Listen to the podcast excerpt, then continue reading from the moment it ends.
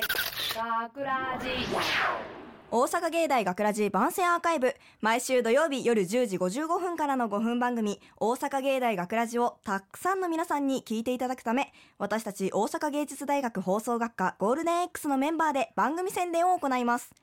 本日の進行は11月4日放送の企画を担当したアナウンスコース井上みなみと制作コースの佐藤光ですよろしくお願いします。イエーイ。イエーイ。そして本日スタジオの外でオペミキサー宅の操作を担当してくれているのは西村淳也くんと久野あんちゃんです。お願いしおます。願いします。はい。で今回の企画なんですけれども、はい。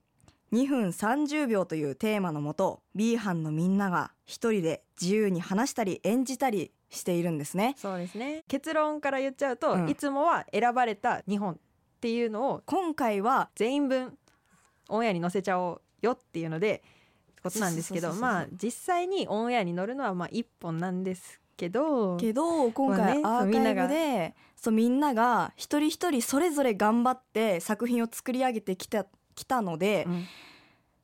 特別にねアーカイブでも流そうぜっていう話にはなったんですだけどあのちょっとあなんそうこれねルールがあって あの完全一発撮りなんですよ。そうなんですよ。もうミスしてもそのまま。そうカモが時間オーバーしようが何しようがもうそれで一回きりでそうあの一回きりで。お。私すんごい心配しちゃって、そうだそうめちゃめちゃね辛かったね。もうそうすんごい反省してるの。ねそれだけ中身凝ったのにね、もうこの詰めが甘いっていうのは準備が、ね。下準備してないっていうのは本当ずっと学ラジのスタッフの皆さんにずっと言われてることなのに未だに全然治りません。これからもう早急に直します。もっといい収録ができるように頑張ります。よろしくお願いします。ということでこうちゃんの反省でした、はい、いやでもねそう私のねなんかよりもねもっとねすごい選ばれそう投票してねうんうん。もうちゃんとだから下準備もしてうん。内容もしっかり練られて、うん。完成度の高い作品がうん。一本これは、じゃあ放送放送にねうん。オンエアに流しましょうってみんなで選んだのが、うん。まあ、辻村ねルナちゃんの。辻村ルナちゃんの選んだんです。まあみんなそれぞれねこうちゃんももちろんやけどみんなし下準備した上で一番やっぱなんかうわすごいなーって思ったのがルナちゃんだったね、うん。本当にすごいって思った。そもうこれ聞いてほしい。うぜひ聞いてほしい。本当に聞いてほしい。ピアノだって私フリー音源かなとか思ったもん。あのできすぎてて。さ最初ちょっと思ったなんかそいい音楽見つけてきたなって思ってたの、うんそうじゃなかったからえすごいと思って。た本当に感動した。マジですごいあれは。いや本当みんな聞いてほしい 聞いてほしいしか今もう、うん。この熱量を受け取って、うん。とにかく聞いてくださいなんだけど。ルナちゃんのもそうなんだけど他のもねみんなすごい良かったの。そう頑張った。そう。だから今回特別に他の14本もオンエア後にこのアーカイブに載るのでね。そうです。ぜひ聞いてほしい。もうみんなそれぞれ良かったよ。あのみんなの一面がちょっと見えた、うんうんで意外な一面だったりとかあやっぱそうだよねとかっていう一面だったりとかもなんかすごいその人個人の特徴がものすごく出てたから、うんうん。とっても楽しい何十分になると思います。何十分もう何十分わかんないけど一人に2分半喋ってるから。ということで、はい。大阪芸大学ラジ番宣アーカイブを最後までお聞きいただきありがとうございました放送日翌週からはこのアーカイブコーナーで放送本編をお聞きいただくことができるようになっています。今回は残りの14本もオンエア後に特別に流れますのでどうぞお聞き逃しなく。ではお楽しみください。それを皆さん。ちょっと日本語下手くそだった大丈夫大丈夫。また大阪芸大学ラジでは皆さんからのいいねをお待ちしております。学ラジメンバーのツイッターやインスタグラムに作品の感想をお寄せください。よろしく。ということで今回のお相手はアナウンスコース井上みなみと制作コースの佐藤光でした。ありがとうございました。大阪芸大学ラジ。こんばんは。これから自分では調べようとはならないが知ったら自慢したくなる雑学をお送りします。いきなりですが皆さんお家でゴキブリを殺虫剤でやっつけたことありますか？やっつけた時ゴキブリってどんな体勢になってますか？そうひっくり返ってますよね。他にも夏道端なんかで弱ってるセミ見たことありませんか？だいたいひっくり返ってますよね。僕はふとなんで虫って弱ったらひっくり返るんだろうと疑問に思ったんです。わざわざ最後の力を振り絞って体をひっくり返す必要があるのかなって。僕は寝るとき仰向けでしか寝れないんですけど昆虫も僕と同じなのでしょうか。もしそうなら僕も病気で弱ってしまった時最後の力を振り絞ってひっくり返ってしまうのかな。いやそれは恥ずかしすぎるなぁといろいろ考えていたら仰向けのまま朝になっていました。ということで今回昆虫は弱った時なぜひっくり返るのかを調べてみました。知ってる人はああ知ってる知ってるそうなんだよと思いながら聞いてくださいね、えー結論から言うと昆虫はひっくり返りたくてひっくり返ってるわけではないんですね。昆虫の体は丸みがあって重心が高い位置にあるんだそうです。重心が高いと体を斜めにしていないと立っていられないようで昆虫は常に足の筋肉を動かしているらしいですよ。えわかりやすく人間に例えると常にお尻を上げて腕立て伏せをしている状態らしいです。いやそれはきついですね。そして怪我や病気で弱ってしまったまさに虫の息の昆虫はそんな大事な足の筋力が低下してしまい体を斜めにキープすることができず勝手にひっくり返ってしまうというわけなんですね。ということでもし僕が病気になって弱ってしまっても勝手にひっくり返ってしまうことはなさそうです。まあでも仰向けでしか寝れないのでどのみち上向いてるでしょうけど。以上自分では調べようとはならないが知ったら自慢したくなる雑学でした。たくみさん、ゆりさん、ご結婚おめでとうございます。ご両家並びにご親族の皆様も本日は誠におめでとうございます。ただいま紹介に預かりました新婦の友人安藤と申します。僭越ながらお祝いの言葉を述べさせていただきます。学ラジショートストーリー友人代表スピーチ。かしこまった感じは少し喋りづらいので普段のようにゆりちゃんと呼ばせてください。私たちの出会いは7歳の時ですゆりちゃんが隣に越してきた時からですね。だからもう20年以上になります。一番の思い出は高校生の時に起こります。私は学校で陰湿ないじめを受けているとゆりちゃんに打ち明けました。そして次の日に校門の方から音がし何かと外を見るとゆりちゃんが暴走族の仲間を連れて学校にやってきたのです。校内まで乗り込んできてクラスのいじめっ子に向かって「何しとんのじゃ私の友達に!」と一発パンチを食らわせました。慌てて私が場を収めそれをきっかけでいじめはなくなりました。しかし私のあだ名は暴走族ですでもゆりちゃんがあの時助けてくれたおかげで本当にいじめがなくなりました。ありがとう。大学生になり暴走族から卒業したゆりちゃん。清楚系に大変身です。でも合コンで変な男に遭遇すると元ヤン魂が隠しきれてなかったよ。私はゆりちゃんの友達思いで行動力のあるところが大好きです。けれどやりすぎなところも少し心配です。神父の匠さんが温厚なのでそれを包み込んでくれるはずです。お二人ならきっと幸せになれます。最後に匠さん喧嘩の時はパンチを食らわないように気をつけて。改めて結婚おめでとうございます。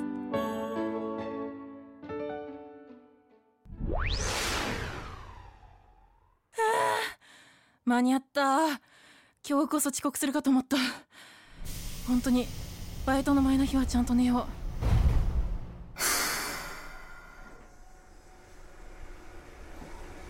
う。わあ急いでたから全然気づかなかったけど今日めっちゃいい天気だ。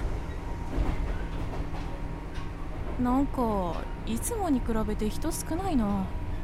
右側の人も眠そうだし今日は寝坊の日なのかも。朝早くからお疲れ様です。正直私もめちゃくちゃ眠い。正面の女性すっごい綺麗だな。まつげ長いし指細いし何より黒髪ストレートが美しすぎる。羨ましい。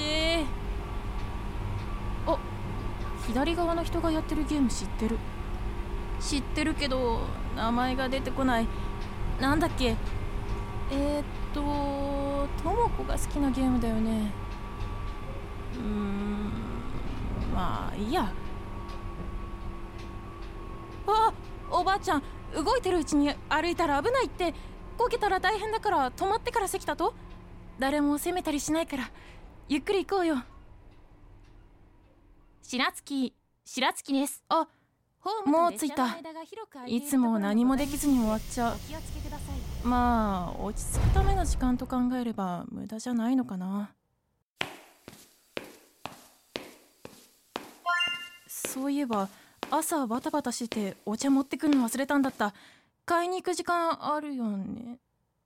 ん？待って。8時半？9時半じゃなくて？1時間早く出てきちゃったってこと？あっちゃーどうしよう。こうなったらパン屋さんに行ってゆっくり朝ごはんでも食べるしかないか。大阪芸大学ラジオをお聞きの皆さんはじめましてこんばんは。声優コースの小谷和樹です。2分30秒スピーチ。笑顔と空。皆さんはしんどい時ってどうやって乗り越えていますか？原因をなくす。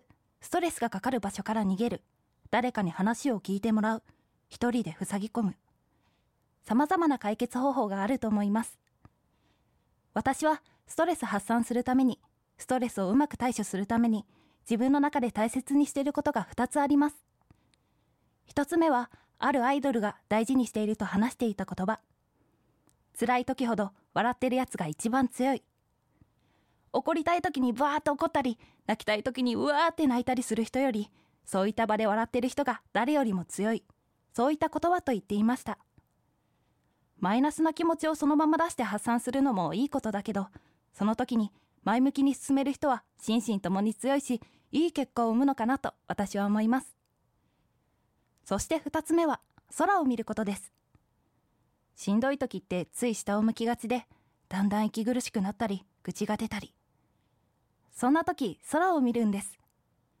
雲が綺麗だなとか雲行き怪しいなとか今日の青色好きだなとか二十虹が見えてラッキーとか空を見ながらそう考えていたらなぜか心が体が数秒前より軽くなっているんです。そしたら楽になれるしちょっと笑えるんです。そしてふといいなと思った空は写真を撮ってフォルダーに貯めたり SNS に上げたりしています。それを暇な時に見返したらあの時の自分こんな感じだったなーって俯瞰してみることができるので次の自分にもつなげられます。とは言ってもどんなに頑張っても気をつけても本当にしんどい時はしんどいし辛い時は辛いです。そんな時は大阪芸大学ラジを聞きに来てください。少しでも皆さんの心の支えになれたらと思っています。以上2分30秒スピーチ笑顔と空でした。皆さんこんばんは。今回この時間は私の地元である山口県の魅力について紹介していきたいと思います。今回紹介するものは山口県のグルメです。山口県には様々な美味しいものがありますがやはり山口県と聞いたら下関で採れるフグなどの海鮮や瓦そばを想像するでしょう。しかし他にも美味しいものはたくさんあります。例えば岩国市にある山賊というお店の山賊焼きや下松市にあるコーランというお店の牛骨ラーメンなどがあります。その中でも山口県のスーパーマーケットでも売られており山口県民はこれを食べて成長したと言っても過言ではないチキンについて今回は紹介します。その名はチキンヒーローというものです。手羽中を食べやすい半分にカットしオリジナルスパイスで仕上げた唐揚げのことを言います。味付けがしっかりしておりおかずとしても大活躍でお酒のつまみとしても文句ない商品となっています。なんでチキンにヒーローがついているチキンヒーローという名前になったかというと発祥はよく分かっていませんがいつの頃からか全国的に鶏の手羽中の2つ割りをヒーローと呼ぶようになったようでそこから来ているようです。ここまで聞いてみたらこの大阪で食べることができないかという言葉が出てくると思います。そのあなたに今回だけチキンヒーローの作り方をお教えします。皆さんメモのご用意を。手羽中 500g に対して材料は酒大さじ2粉末パプリカ 5g 鶏ガラスープ 15g 顆粒昆布だし 10g 塩コショウ適量片栗粉 10g 揚げ油適量です。続いて作り方です。ビニール袋に酒と手羽中を入れ軽くなじませます。調味料をすべて入れて揉み込んで冷蔵庫に最低1時間から最高で一晩寝かせます。揚げ油に投入し揚げていきます。いいくらいに揚がったら完成です。お好みで胡椒を追加でかけたりするのもおすすめです。個人的におすすめはこちらを熱々の状態で山口県の日本酒と一緒に飲んでみてはいかがでしょうか。ちなみに日本酒のおすすめは獺祭と雁木です。皆さんおすすめの日本酒などがありましたらぜひ学ラジの方にご連絡ください。この時間にご飯の話をして飯テロになったらすいません。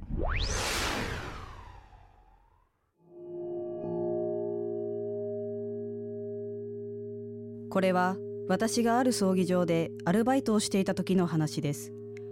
ここでは式の運営清掃の他に布団を敷く業務があります。その時に使うある部屋で私は不思議な体験をしました。この式場には寝泊まりできる部屋が全部で6部屋あり5部屋は陶器さんを案内していてある部屋だけ案内していなかったのです。ある部屋は布団を入れる袋を置く部屋として使われていました。ある日一人で布団を敷きに行く機会がありました。いつものようにある部屋に布団の袋を置きに行くと一瞬カタンと何かを落としたような物音が聞こえました。なんか落としたかなと電気のスイッチを押しましたがその日に限ってつきません。おかしいなぁと思っていると急に子供のはしゃぎ声が聞こえてきました。布団を敷いた部屋の峠さんの中に小さな子がいたのでその子たちが戻ってきたのかと周りを見渡すと誰もいません。気のせいかと思っていたらまた子供の声が聞こえてきました。今度ははっきりと「遊ぼ」という声が。パッと部屋を見ると真っ暗な部屋にないはずの明かりが見えました。そこに目を向けるとうっすらと白い影が見えたのです。私は背筋が凍り慌ててその場を離れました。その後気になって先輩のスタッフにあの部屋のことについて聞きました。あの部屋って物を置くためにあえて峠さん案内してないんですか？いや違うよ。ここね子供の霊がいるから案内しないようにしてるの。やっぱりあの時聞いた声は間違いではなかったのです。心霊現象ってことですか？まあせやね。この式場で3歳で亡くなった子のお葬式をやったんよ。その子の陶器さんが泊まってた部屋があの部屋やね。そういうことだったんですね。もしかして何か見てしまった？はい実は私は声が聞こえたことと白い影が見えたことを話しました。無事でよかった。え？だって顔まで見てしまったら生きて帰れなかったからね。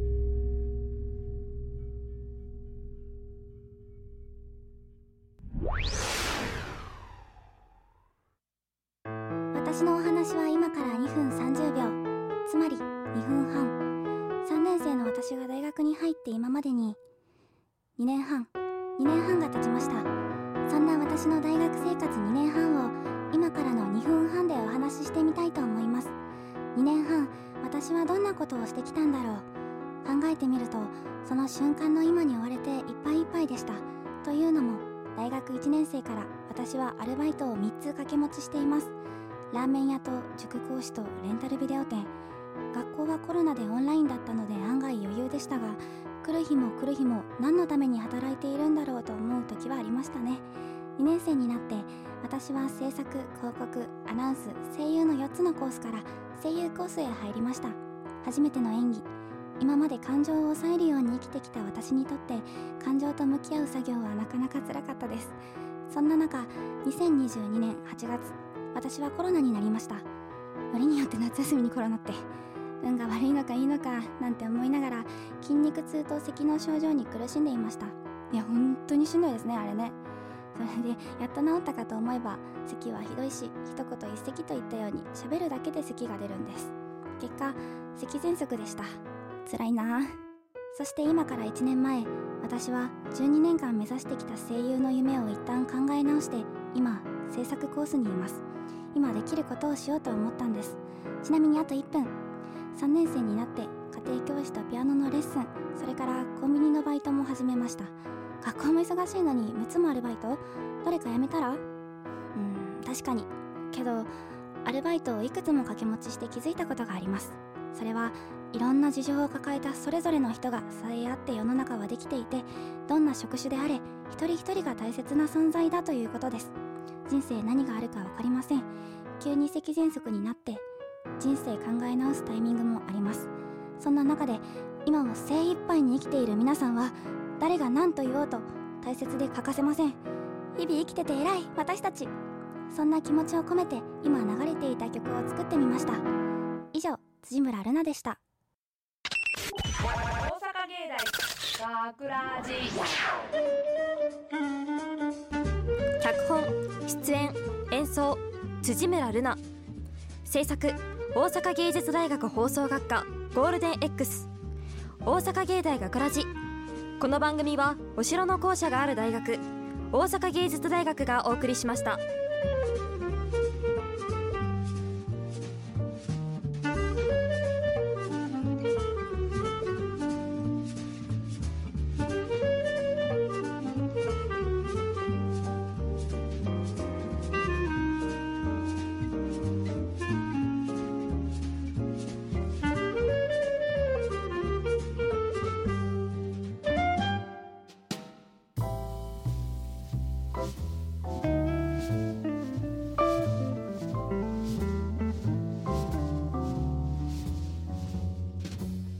22時55分を回りました。ラジオをお聞きの皆さんこんばんは。今日も一日お疲れ様です。皆さんは今何をしながらこのラジオを聞いていらっしゃるのでしょうか。布団に潜りながら勉強をしながら遅めの夕食をとりながら車の運転をしながらの方もいらっしゃるかもしれませんね。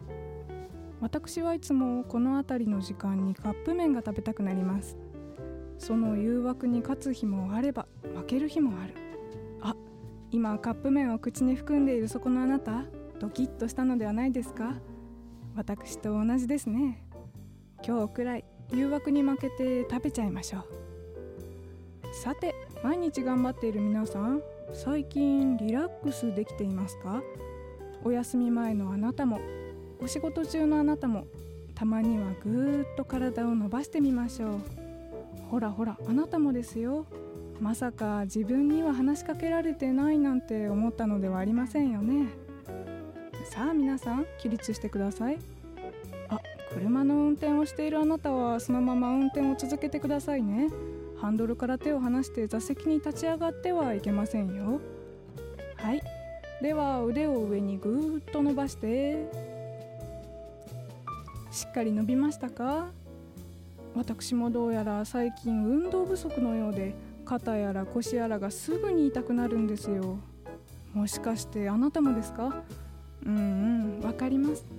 あなたはそんなことない？体の健康に気を使っているのですね。素晴らしい。ではそのまま深呼吸して終わりましょう。大きく息を吸って吐いてリラックスできましたか？それでは皆さんそろそろおやすみなさい。また来週。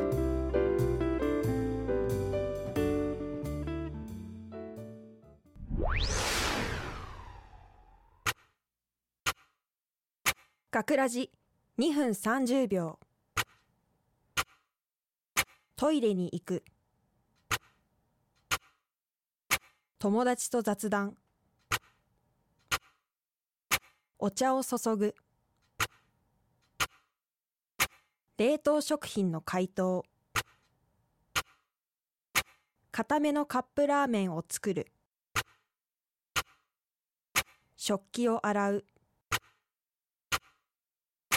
チアリーディングの演技。選挙の受付から投票。国歌斉唱。世界一短い曲を150回聴く。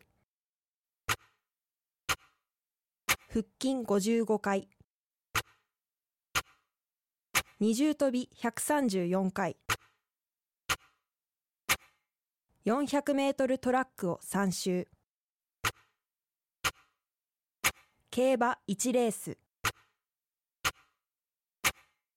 赤ちゃんのハイハイレース。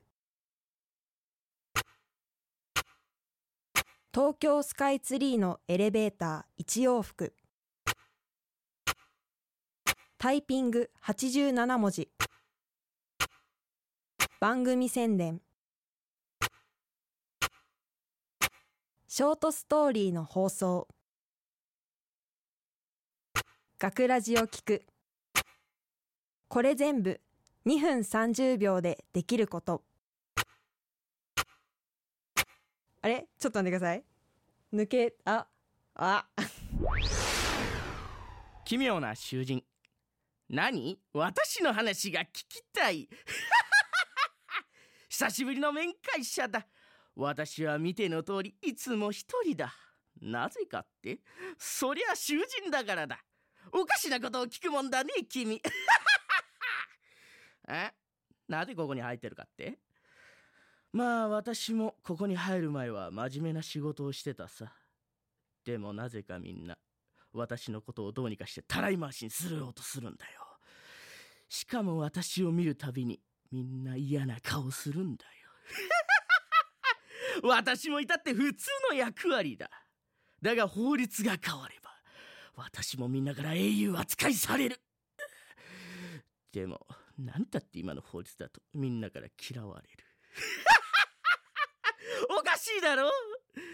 しかも他のみんなにはペアというのがいるのに私には今はいない。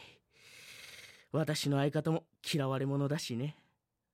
だから何とかしようとしたよ。そもそもここにいるけど私は無実だ。私は今の現状を変えたかっただけ。でもみんなこのはみ出し者が役立たずか。立場わきまえのこのピエロが。って。だから罰としてここにいるのさ。この牢屋にこの檻に。あなんで出ないかって？外に出てもまるで檻にいるようだからね。そう思わないかい？むしろここの方がいいぜ。これこそ真の自由だと思わないかい？あ？逆に不自由でしょって？いやいやいや仕事もないしたらい回しにされることもない。誰からも縛られることもない。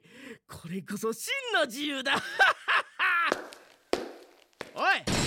なんで逃げるんだよ。まだ私の名前聞いてないだろ。私の名前かい？切り札のジョーカー。みんなには「うわババだ!」って言われるよ。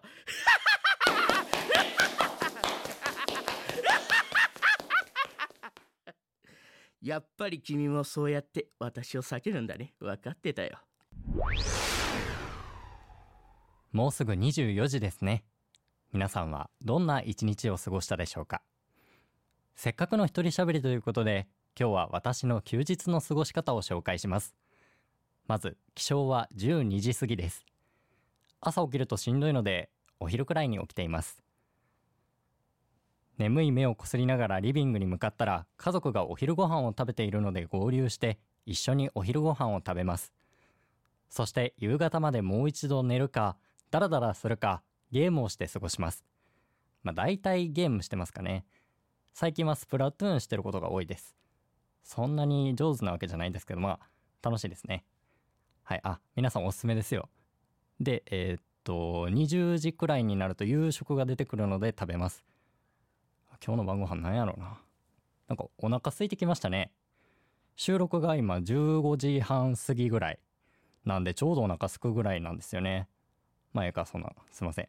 でえっと食べ終わったら家族が先にお風呂に入るのでまたゲームをしたり寝たりします。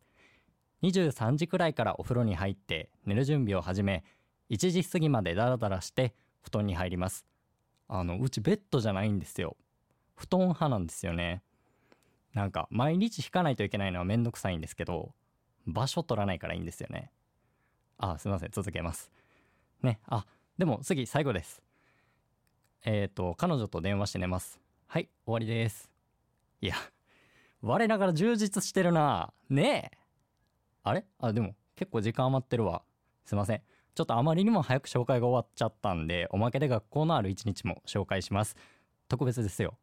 まず家を出る10分前に起床します。そして頭から水をかぶってタオルドライをします。その後服を着替えて歯を磨き家を出ます。ドライヤー？ひげ剃り？そんなことしてる時間なんてありません。まあ早く起きたらしんどいですからね。削れるとこで削らんと。で電車で通学して学校で5時間ほど授業を受けて帰宅します。まあ休日とあとは全く同じです。はい終わりです。私の一日の紹介はいかがだったでしょうか？毎日とても楽しい日々を送っているので羨ましくなったと思います。あ全然真似していただいても構いません。皆さんも学ラジを聞き終わったら今日はすぐに寝て明日からは私のように充実した毎日を送りましょう。おやすみなさい。皆さんこんばんは。B 班の井上みなみです。突然ですが最近ある季節が始まりましたね。皆さん何だと思いますか？そうですね肉まんの季節が始まりました。ということで今回念願だったコンビニ肉まんの食べ比べをしてみました。どこのコンビニがどのように美味しいのか皆さん気になりますよね。調査したコンビニは私がよく行くローソン、ファミリーマート、セブンイレブン、ミニストップの4つです。比べた肉まんは特選肉まんではない普通の肉まんです。ではまずファミリーマートのもっちり生地のジューシー肉まんです。肉まんの皮トーマンですね。トーマンがもち米の風味がしたんですよ。生地ももちもちしていてとっても美味しかったです。味は中華でザ肉まんっていう感じでした。からしがねちょっと変わっててマヨネーズみたいなちょっと濃厚さがあったんですよ。でまあつけすぎたらもちろん辛いんですけど少しならまろやかになって美味しかったです。続いてはセブンイレブンのふんわりゴロッと肉まんです。最近リニューアルしたセブンの肉まん美味しかったです。名前の通りでしたね。満頭の部分はふわふわで全ての具材に食感がありました。もうゴロッとね具材も入っていて。胡椒が効いていて味はちょうどいい濃さでした。からしはそこまで強くないので辛いのが苦手な人でも味変が楽しめる肉まんです。続いてはミニストップの本格肉まんです。具材がゴロッと入っていてお肉の味も感じられます。饅頭がね甘めでした。胡椒は適度に効いていて味はセブンと同じようにちょうどいい濃さで食べやすいです。からしは結構強めですがそこがこの肉まんとの相性バッチリでした。最後にローソンの肉の旨味あふれるジューシー肉まんです。他のコンビニよりも満頭がすごい薄皮だったんですよ。あの後ろの紙もペラってめくったらすぐ中身見えるぐらいの薄さで味が一番濃かったどのコンビニよりも。でからしはピリ辛で具材に食感があってとっても美味しかったです。さて4つの肉まんを紹介しましたがいかがでしたか？私はファミマの肉まんが一番好きでしたね。皆さんは自分の好みに合う肉まんが見つかりましたか？それとも食べ比べてみたくなりましたか？肉まんは寒い日にはもってこいの食べ物ですからね。肉まんを食べて温まってください。以上井上みなみでした。おやすみなさい。学ラジ津原そよぎ2分30秒企画世にも奇妙なバイト物語。ガーリックトーストの呪い。これは私が某格安イタリアンのファミレスで働いていた時のことです。私はホールだったのですがその日は人がそこまで多くなくて注文のミスもなく平和な日でした。しかし突如店長に呼び出され呼び出されて何事かと思って急いでキッチンの方に戻るとなんとガーリックトーストが13個注文されていたのです。13ってものすごく不吉な数字だし誰もこの店に気づかずに13個作ってしまいその後お客さんにガーリックトースト今ならすぐお持ちできますよと宣伝して回ったことがすごく奇妙でした。おばさま方による店長ファンクラブ、えー、ほんの1年ほど前なんですけど私がコンビニでアルバイトをしていたのですがそこの店長が若くて高身長の韓国風イケメンだったのでなんとおばさま方のファンクラブのようなものがあり毎日決まって朝に店長の顔を見に来るのです。店長以外の人がその人たちのレジをすると「まる店長は」と店長のことを呼び出していました。で慣れている先輩はおばさまたちが来ただけで、えー、すぐに店長を呼びレジを変わっていました。今でも毎日このファンクラブは続いているのでしょうか。奇妙なお客さん。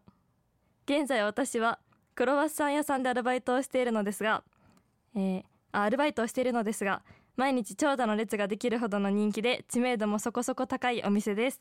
なので大量買いされる人も多くここのクロワッサン美味しいよねと話しかけてくれるお客さんもいます。ある日クロワッサンを100個近く買ったお客さんがいてお姉ちゃんお姉ちゃんと声をかけられたのでいつものようにクロワッサンと聞かれ、えいつものように、えークロワッサンの感想を言われるのかと思ったらこれクロワッサンと聞かれてびっくりしすぎて一瞬時が止まりました。そうですと答えるとありがとうとだけ言って去っていきました。一体何だと思ってあんなにいっぱい買っていったのでしょうか。以上私が体験した世にも奇妙なバイト物語でした。早く帰らねえと絶対怒ってるよな。学ラジショートストーリー日常。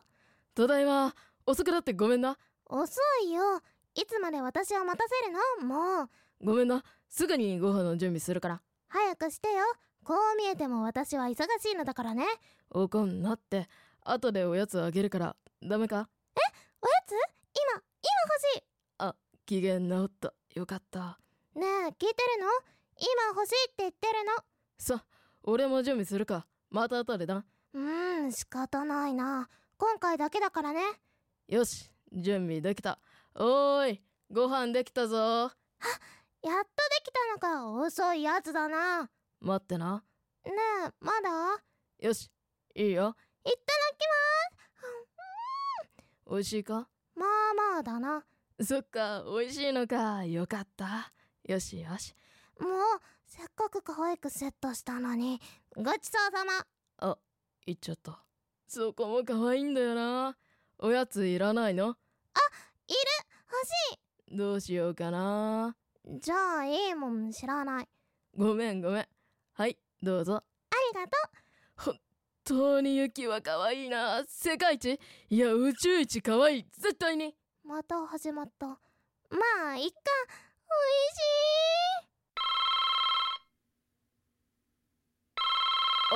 あ姉貴からだ。もしもし何か用？誰かと話してる。ねえ。ん？どうしたの？誰と話してるの？かまってよ。すぐ終わるからいい子で待ってて。もう知らない。もう切るからな姉貴。また後でかけ直す。ごめんユキ。お待たせ。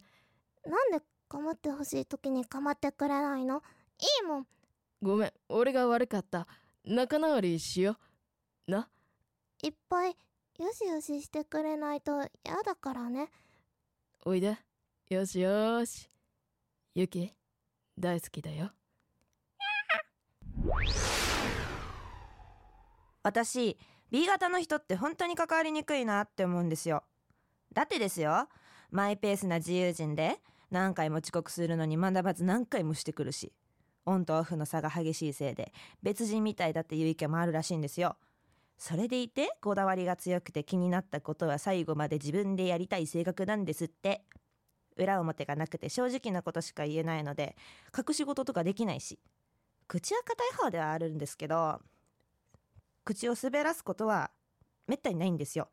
でも行動が分かりやすすぎるからもうもろバレなんですよ。客観的に見たら他人に迷惑しかかけてないじゃないですか。オンモードの時は天真爛漫なプラス思考で周りを巻き込んで盛り上げるくせにオフモードになったら別人みたいにマイナス思考で塞ぎ込んでしまうんですよ。これね周りに迷惑をかけなかったら何も問題ないんですけど周りに迷惑をかけながら塞ぎ込んでしまうんですよ。いやもうここまで来たら才能ですよね。周りに人がいないと生きていけないのに一人になりたい時は周りの人に迷惑をかけて一人になるんです。もうちょっと賢く一人になれないんですかね。それでいてすっごいかまってちゃんなんですよ。一人にしてほしいのにいざ一人になったらかまってちゃんなんで怒るんです。あめんどくさい。めっちゃめんどくさい。それからそれなら一人に最初から一人にならなかったらいいのに。でも立ち直りはどの血液型よりも早いんですよ。寝たり食べたりしたら忘れるんです。早い時は5分ぐらいで元に戻るとかなんとか。なんじゃそりゃ。ついてきね。ー本当に落ち込んでたのかって疑ってしまいますね。そんな急にご機嫌になられたら混乱してしまいますよ。あご機嫌。ご機嫌取りは簡単ですよ。褒めときゃなんとかなります。今日の髪綺麗だね。とか今日も可愛いね。だったり褒めちぎってれば基本なんとかなります。わかりやすい。なんて単純なやつなんだ。まあわかります。なんてんなんて単純なやつなんだって呆れますよね。私もそう思います。え？私ですか？私の血液型 B 型ですよ。だからこういうところが本当に B 型って関わりづらいなって思うんですよ。本当いつも迷惑しかかけてなくてごめんなさい。大阪芸大学ラジ